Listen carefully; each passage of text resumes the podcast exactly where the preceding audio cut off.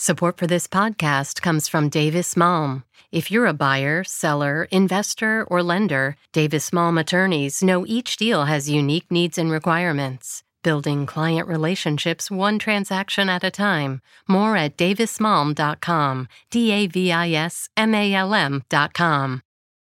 WBUR Podcasts, Boston.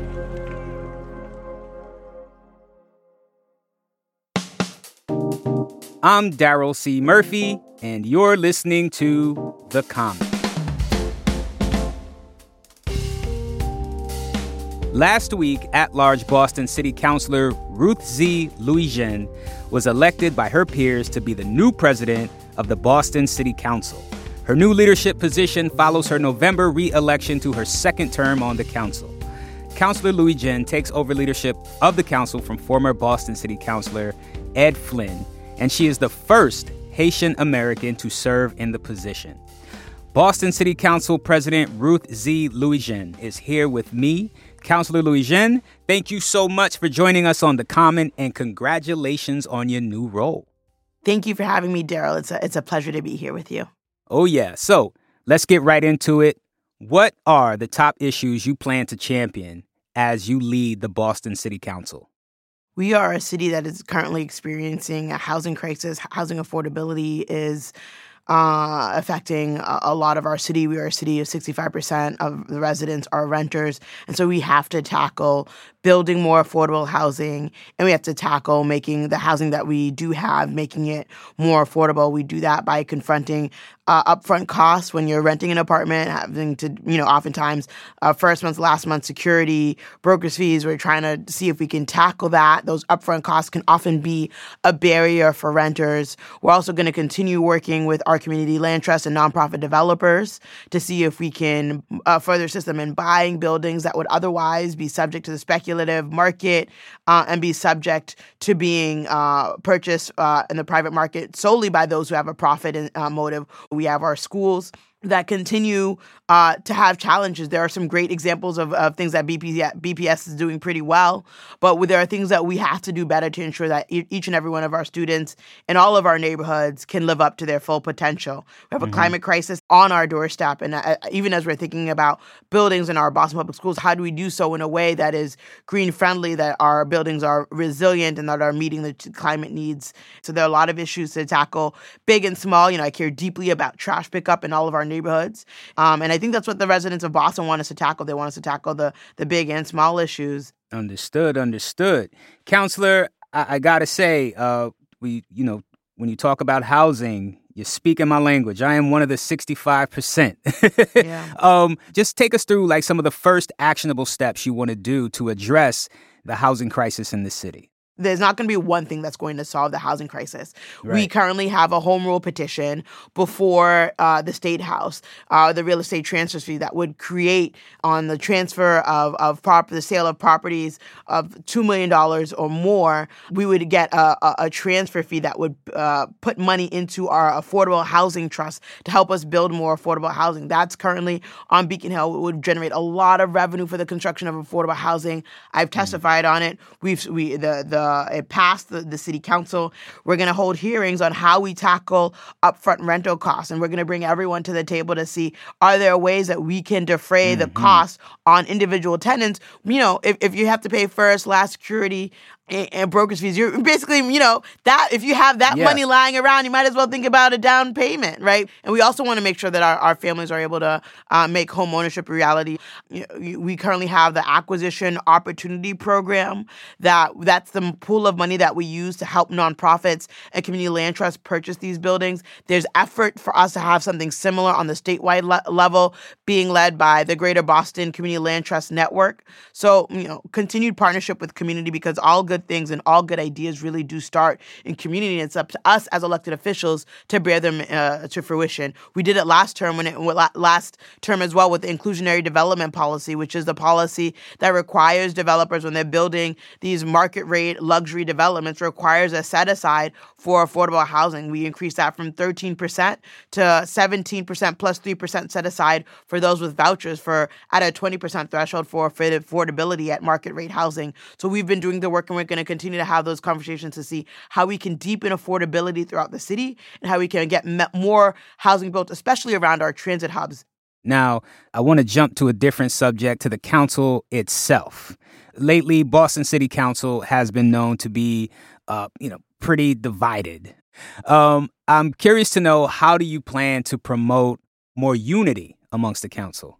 Well, I you know I think that there are so many things that we um, can do. Part of it is, you know, we have new councilors coming in who come with a, you know, different energy, excitement, still rooted um, in the idea of how do we address issues of equity. And I think we are going to disagree and we are going to disagree vehemently about a number of issues, right? Like, yep. you know, people, I always like to define equity because it needs to be centered in the work that we do about the corrective action we take on a policy level to correct for our past policy harms. People are yep. going to disagree at the speed of that. People are going to uh, confuse equity with equality, right? Um, they're going mm. to confuse the intentionality that we need to bring to these discussions. And we see it happening um, around the country with efforts to uh, uh, diversity, equity, inclusion being under attack. And so it, requires us to be steadfast in our commitment to uh, reversing uh, uh, and to addressing past harms, really transforming our, our, our spaces to be more equitable and inclusive. But we can do that without personal attacks and without uh, you know making people feel unsafe and unwelcome in certain spaces and that's what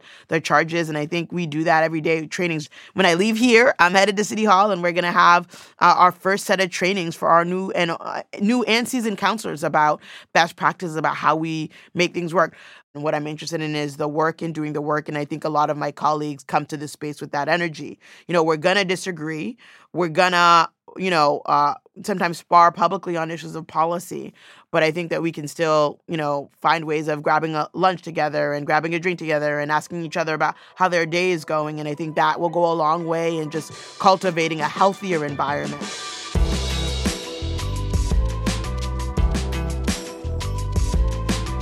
We're going to take a quick break, but we'll be right back.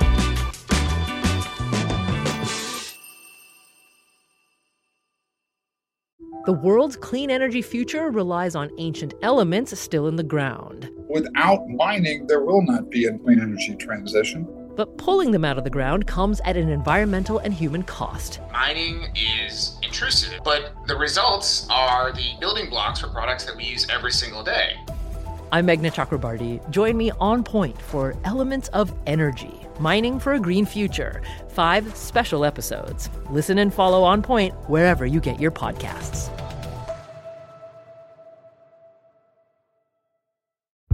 Did you kill Marlene Johnson? I think you're one of the first people to have actually asked. From WBUR and ZSP Media, this is Beyond All Repair a new podcast about an unsolved murder that will leave you questioning everything. Somebody should be in jail for murdering my sister. A woman who's never been believed. As long as they think I have done this, then they're not looking for who actually did this. And that's what makes it a cold case. No, it's a botched case. And a search for the truth, once and for all. Wow, it just gets more interesting. Beyond All Repair. Listen and follow wherever you get your podcasts be careful. You're digging in a place that's been very peaceful for a while. Do it anyway. Dig.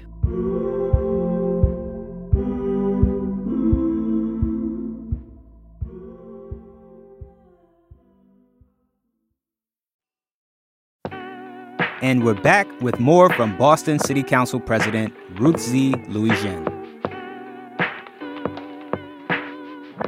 why do you think your uh, council peers elected you?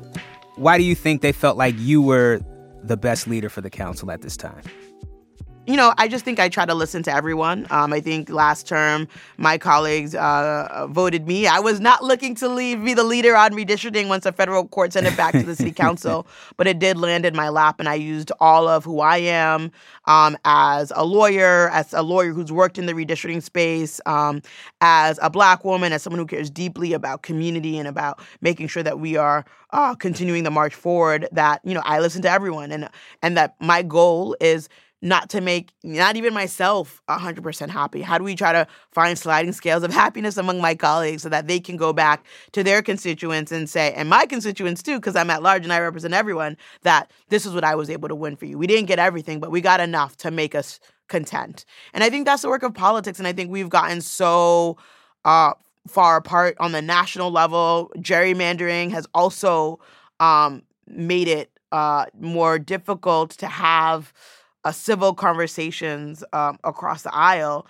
And I'm not saying the other aisle is always right. I'm a, I'm a I'm a progressive. I care deeply about uh, uh, pushing our city uh, and and our country forward. I just think that the tone and the tenor of politics has just been a nightmare uh, for those in it and for those watching it. And I just want to say for the listener, you know, when you talk about redistricting, you're referencing your leadership in a push over the summer to draw a new district map for the city after a previous map was overturned by a federal judge. I just want to throw that out there for the listener. Councilor, you are the first Haitian American to serve as Boston City Council president. And the first Haitian person on the Boston City Council should be, you know, on the citywide level. You know what I mean? So, right. I mean, that's yeah. uh, big first, right? Yeah. You've become the city council president you know, shortly before Harvard's first black president, uh, uh, Claudine Gay, just resigned. And I'm bringing up Harvard because you are a Harvard alum. And um, what happened with Claudine Gay was kind of this reminder to uh, a lot of black folks, uh, particularly those in high profile positions, just how vulnerable they can be in, in some of these positions, right? And I'm, I'm just curious to know you know, as a black woman, as the daughter of Haitian immigrants, how are you thinking about leadership, you know, on the legislative body for this city? That's a great question. And, you know, Darryl, I'm the first, you know, I'm first Haitian American on the council. I'm the first Haitian American city council president, but I'm not the first black woman.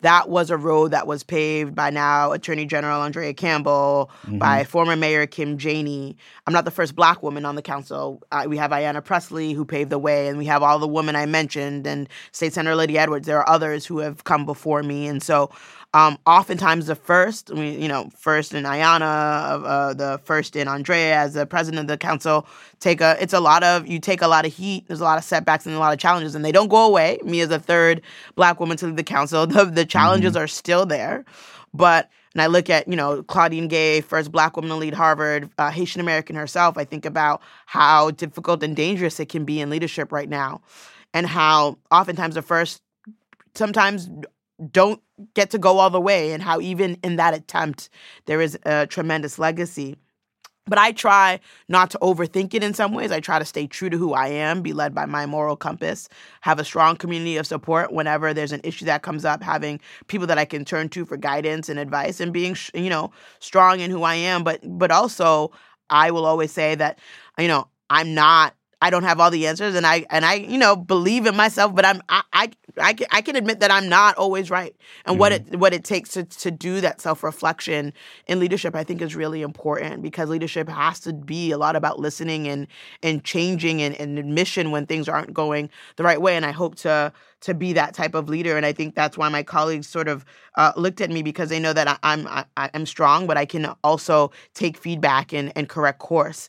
I am deeply saddened by what happened to uh, President Gay. Um, I was at her inauguration as an alum, as an elected official. There was such a joy and deep pride in the Haitian community, and there will continue to be.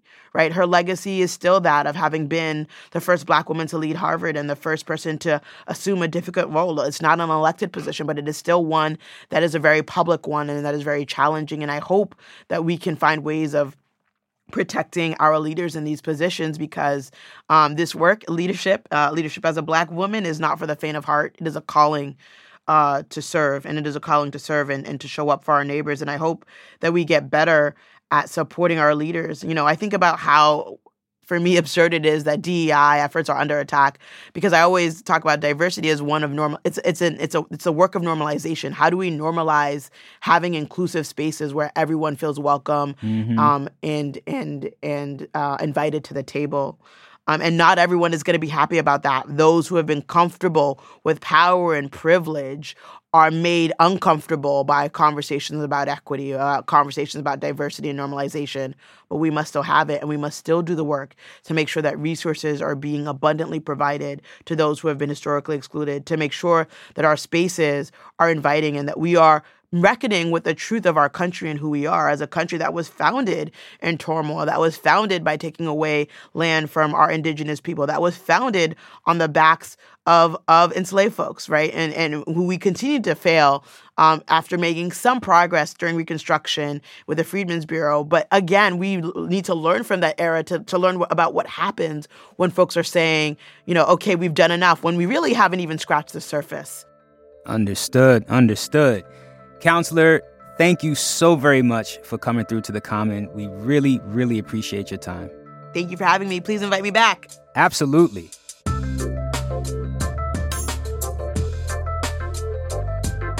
That's Boston City Councilor at Large and President of the Boston City Council, Ruth Z. Louis-Jean. And that's our show for today. Thank you so much for listening to The Common. I'm Darryl C. Murphy, and I will talk to you tomorrow.